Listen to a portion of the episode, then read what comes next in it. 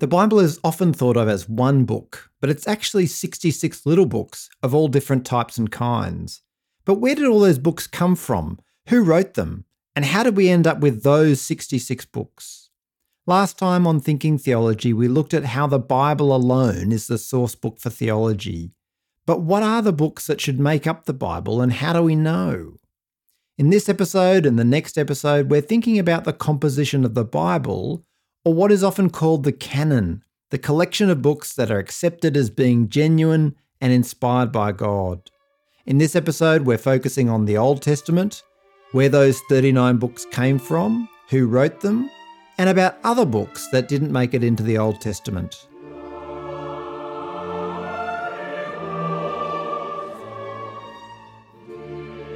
Hi, my name's Karl Deenick. I'm a pastor, theologian, writer, and Bible College lecturer. Welcome to Thinking Theology, a podcast where we think about theology, the Bible, and the Christian life, not just for the sake of it, but so we can love God more with all our heart, soul, mind, and strength.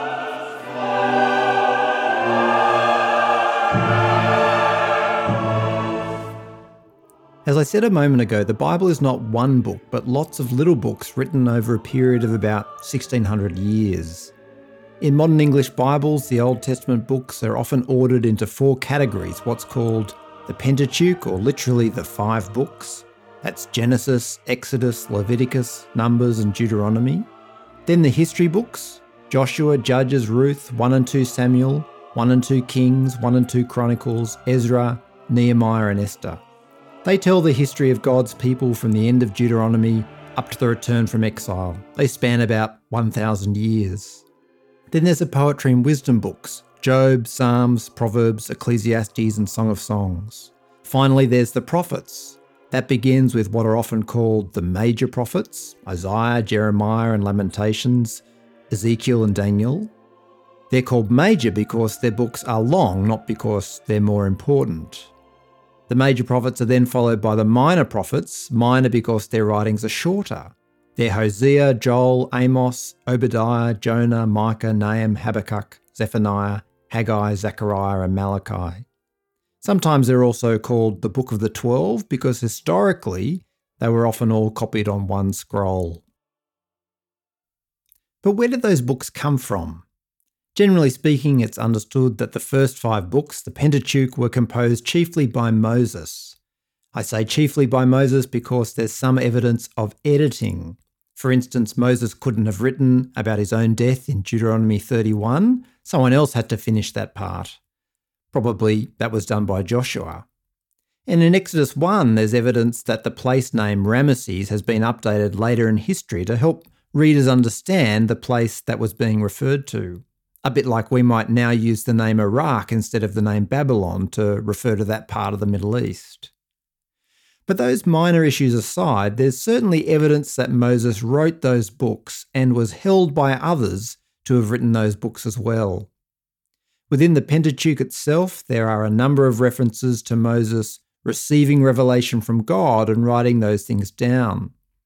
In Exodus 17, verse 14, God tells Moses to record the events in a book as a memorial. So, too, in Numbers 33, verse 2, we're told that Moses kept a careful record of Israel's journey from Egypt to the cusp of the promised land. He also wrote down God's laws that God had spoken to him, according to Exodus 24 4 and Exodus 34 27. While Deuteronomy is basically a big long speech from Moses to the people of Israel before his death. Beyond that, there's also occasions where other parts of the Bible refer to the Book of Moses. In 2 Chronicles 25:4, the term Book of Moses is used to refer to quotations from Deuteronomy. In 2 Chronicles 35:12, it refers to the instructions about the Passover which are found in Exodus. In Ezra 6:18, the book of Moses refers to the roles of the priests and the Levites which are found in Numbers. In Nehemiah 13, verse 1, it refers to a law from Deuteronomy. While in the New Testament Gospel of Mark, in chapter 12, verse 26, the book of Moses is used in reference to a quotation about Moses meeting God in the burning bush in Exodus. So too, Jesus and the other New Testament writers often refer to things as having been written or commanded by Moses when they refer to things in any of the books of the Pentateuch. For instance, in Matthew 19:7, Jesus mentions Moses' command about divorce. So we know that Moses wrote the first 5 books, but we don't always know who wrote every other book of the Bible. We know that someone named Baruch helped Jeremiah to write his book. For instance, Jeremiah 45:1 says, Baruch, son of Neriah, wrote on a scroll the words Jeremiah the prophet dictated in the fourth year of Jehoiakim. We assume that many of the books of the prophets were written by them, or like with Jeremiah, by a scribe. Almost all of them begin in such a way as to indicate that what follows is the very words of the prophet given to them by God. So, for example, Amos begins saying, The words of Amos, one of the shepherds of Tekoa, the vision he saw concerning Israel two years before the earthquake. But with other books, we don't always know who wrote them. We know that David wrote lots of the Psalms, we know that some Psalms were written by others, and some Psalms have no author indicated. But we do know that those Psalms were received by Jesus and the apostles and the Jews as words from God. In the same way, we don't know who wrote Samuel or Kings or Chronicles. But along the way, we do get hints sometimes of just how some of those books were compiled. So, for instance, we know that the writers often used other historical sources and encouraged people to check other historical documents from the time. So, in Numbers 21:14, we're given a quotation from something called the Book of the Wars of the Lord. So, too, in 1 Kings and Chronicles, we're often asked things like in 1 Kings 11:41, as for the other events of Solomon's reign, all he did and the wisdom he displayed, are they not written in the book of the annals of Solomon? That is, the reader is pointed to another historical document. Another book called the Book of the Annals of the Kings of Judah is mentioned 18 times, as well as the Book of the Annals of the Kings of Israel, which is mentioned 14 times. The Book of Ezra even refers to the book of the annals of the kings of Media and Persia. In other words, it refers to the historical records of a pagan empire. That's because the events of Esther take place in another country. So we know that the first five books of the Old Testament were written chiefly by Moses. We know the authors for some of the other Old Testament books, and we know to some degree how they were compiled. With other books, however, we don't know all that. We sometimes don't know who wrote them. That's okay. We don't need to know who wrote them to trust them. The most important thing to know is whether they ought to be received as God's word. But how do we know that? How do we know what the books of the Old Testament should be? How do we know that the ones we have are the right ones? There's a number of reasons to think that the ones we have are the right ones and the only ones. First of all, there's ancient evidence for the books that we have. The scholar F. F. Bruce, in his book on the canon of the Bible, points out that again and again in the New Testament, Jesus and the apostles speak with the Jews about the scriptures, or literally, the things written down. The continual reference to the scriptures implies that there was an accepted body of writings that were acknowledged as having the status of being the Word of God. As Bruce points out, although Jesus and the Pharisees disagreed on almost everything else, one of the things they didn't disagree on was what the scriptures were. But there's other reasons too. I mentioned before that in our modern English Bibles, the books are divided into four categories the Pentateuch, history, poetry and wisdom, and the prophets. The Jews too had a series of divisions, but they only had three divisions, which were slightly different. They had the Torah, the prophets, and the writings. The Torah is the same as the Pentateuch, it's the five books of Moses. The Prophets is a bit different to the modern English division of the Prophets, and the writings basically included everything else that wasn't in the Torah or the Prophets. The first reference to those divisions that we have from outside the Bible is found in a book called Sirach, written in about 180 BC. It refers to the law itself, the prophecies, and the rest of the books, or the writings. And the first century Jewish historian Josephus mentions the same divisions. One of the earliest references from a Jewish author to the contents of those divisions of the Old Testament scriptures is in the Babylonian Talmud. It represents a tradition probably from the 1st or 2nd century AD. In Baba Batra, the writer lists the books in the prophets as Joshua, Judges, Samuel, Kings, Jeremiah, Ezekiel, Isaiah, and the Twelve. Then he lists the books in the writings as Ruth, Psalms, Job, Proverbs, Ecclesiastes, Song of Songs, Lamentations, Daniel, Esther, Ezra, Nehemiah, and Chronicles. The reason all that's important is because the writers of the New Testament refer to parts of the Old Testament using those divisions as well. For instance, after his resurrection, Jesus meets some of his disciples on the road to Emmaus. In Luke 24:44, Jesus says, "Everything must be fulfilled that is written about me in the law of Moses, the prophets, and the Psalms." Again, Moses and the prophets are the first two collections, and the Psalms is the first book in the third collection.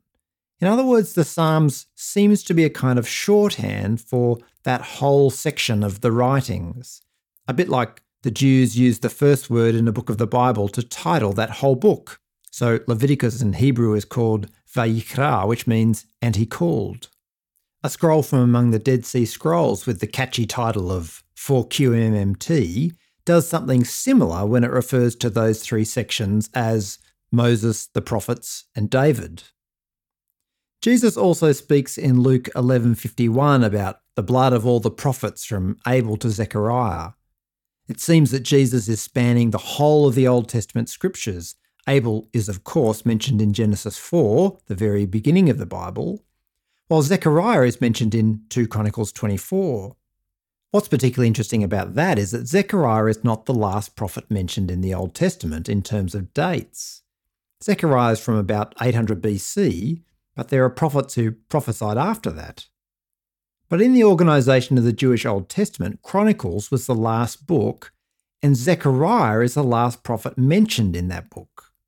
In other words, Jesus is referring to the blood of the prophets shed throughout the whole Old Testament scriptures as they were collected and organised by the people in his day. But we can also get an idea of what Jesus and the apostles considered to be part of the Old Testament by looking at the books that they quote from. 24 of the Old Testament books are directly quoted from in the New Testament. You can also look at where they don't quote directly, but where they use similar wording or where they refer to Old Testament stories. Like Jesus referring in Luke 4:25 to Elijah raising the son of the widow of Zarephath. He doesn't quote directly, but Clearly, he takes the record in Kings to be true. Or you can think of Matthew referring to Ruth in the genealogy of Jesus. And when you include those, you find that the New Testament writers allude to virtually all of the Old Testament as we have it, except for the Song of Songs. So there's pretty good evidence, both from inside and outside the Bible, to show that the books that we have in the Old Testament are the books recognized not only by the Jews as the Word of God, but also more importantly by Jesus and the apostles. There are, however, some other books that were also floating around at the time of Jesus. First, there are what are known as the apocryphal books, or the Old Testament Apocrypha. That includes the books of 1 and 2 Esdras, confusingly sometimes called 3 and 4 Esdras, Tobit, Judith, the Wisdom of Solomon, Sirach, Baruch, the Epistle of Jeremiah, 1 and 2 Maccabees, and a few others. If you look in a Catholic or Orthodox Bible, you'll actually find those books included. They also appeared in the Greek collection of the Old Testament known as the Septuagint. The Septuagint is a Greek translation of the Old Testament dating from around the 3rd century BC. Significantly, the apocryphal books weren't included in the sections of law, prophets, and writings that Jesus and the apostles mention. And while they were read and appreciated by people, they never seemed to be ascribed the same status as the books from the law, prophets, and writings. For instance, the first century Jewish historian Josephus describes those books from Moses, the prophets, and writings as divinely inspired, but then he says about the other books It is true, our history has been written since Artaxerxes, very particularly, but has not been esteemed of the like authority with the former by our forefathers, because there has not been an exact succession of prophets since that time. In other words, the other books aren't the same as the ones considered by the Jews to be scripture. And it's interesting to note too that the first century Jewish philosopher Philo doesn't ever quote from the Apocrypha, suggesting that maybe he didn't consider it worthy, just like Josephus didn't. Nevertheless, throughout the history of the church, people have never really been shy about those books. People knew about them and read them, but never really considered them part of the Bible.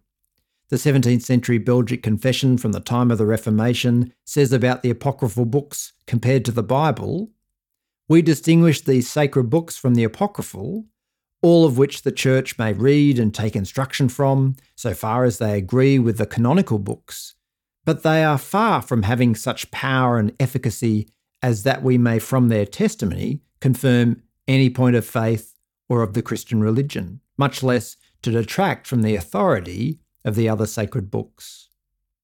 So while they're not part of the Bible and we can't hang any doctrine on them, they can still be somewhat helpful. The books of 1 and 2 Maccabees are helpful for discovering more about what's called the intertestamental period, that is, the time between the end of the Old Testament in about 400 BC and the writing of the New Testament. There are no parts of the Old Testament scriptures that cover that period. But the Maccabees do cover that period of history, and yet no one ever considered what they said to be inspired like they did, say, the Book of Samuel. But as well as the Apocrypha, there are also a number of what are called pseudepigraphal books. Those books are never and were never included among the biblical canon. Strictly speaking, the term pseudepigraphal refers to books that claim to be written by someone else. For instance, one of the books from the Old Testament, pseudepigrapha, is called the Testament of the Twelve Patriarchs, which purports to be written by the twelve sons of Jacob, but clearly they weren't written by them. But the pseudepigrapha has come to refer to a wider set of works, basically a random collection of works that are generally unconnected with each other and that span a period from about the 6th century BC until the 9th century AD. And in case that isn't all confusing enough, there's also a New Testament Apocrypha and a New Testament Pseudepigrapha, but we'll look at those in the next episode. Among the Old Testament Pseudepigrapha are books like the Sibylline Oracles, the Book of Jubilees, 3 and 4 Maccabees, and lots of others. But there's far more than in the Apocrypha because the category really just refers to books that we know about that people had that weren't part of the Bible. Perhaps the most interesting connection between the Bible and the pseudepigrapha, though, is found in Peter and Jude. Both Peter and Jude make reference to events mentioned in the book of Enoch, which is part of the Old Testament pseudepigrapha. We might find that troubling at first, but it's not much different really from the way that Paul once or twice quotes from Greek philosophers or poets. In both cases, what Paul and Peter and Jude are doing is playing off ideas with which their readers would have been familiar, rather than identifying either the writer of Enoch or the Greek poets as having been inspired by God. But that aside, no one seriously considers the pseudepigraphal books as part of the Bible just because they were floating around at the same time. It'd be like someone in a thousand years thinking that Harry Potter was part of the Christian canon because they excavated a Christian house from the early 21st century containing both a Bible and Harry Potter books. But maybe one of the most important indications that the Old Testament that we have is the right Old Testament is that it fits together. Both the Old Testament writers and the New Testament writers quote and refer to lots and lots of different parts of the Old Testament. And not just in the way of quoting a single sentence out of context to make a point, but they quote from the Old Testament in such a way that they rely on the underlying substructure of thought that runs through it. Again and again, the New Testament writers argue that Jesus fulfills the promises of the Old Testament. And the arguments they make present testable claims, that is, whether or not Jesus really does fulfill the Old Testament scriptures can be examined and tested. But in doing that, in making those arguments, the writers show how all the books of the Bible fit together and how they agree and make sense. That's a remarkable feat for a book written over 1600 years by multiple different authors in multiple different places and multiple different cultures. Even as one author, it's virtually impossible to write a book without contradictions, just ask Muhammad or Joseph Smith. But in the Bible, all the efforts of all the different authors from all different times and places lock together into one cogent narrative. And that makes sense because the New Testament writers claim that the writers of the Old Testament were not simply writing down their own thoughts, but as Peter says in 2 Peter chapter 1 verse 21, for prophecy never had its origin in the human will, but prophets, though human, spoke from God as they were carried along by the Holy Spirit. There's good reasons, both from inside and outside the Bible, to believe that the Old Testament we have is the right Old Testament, containing the very words of God. That's all for this episode of Thinking Theology. Join me next time as we think about where the New Testament came from. Thanks for listening.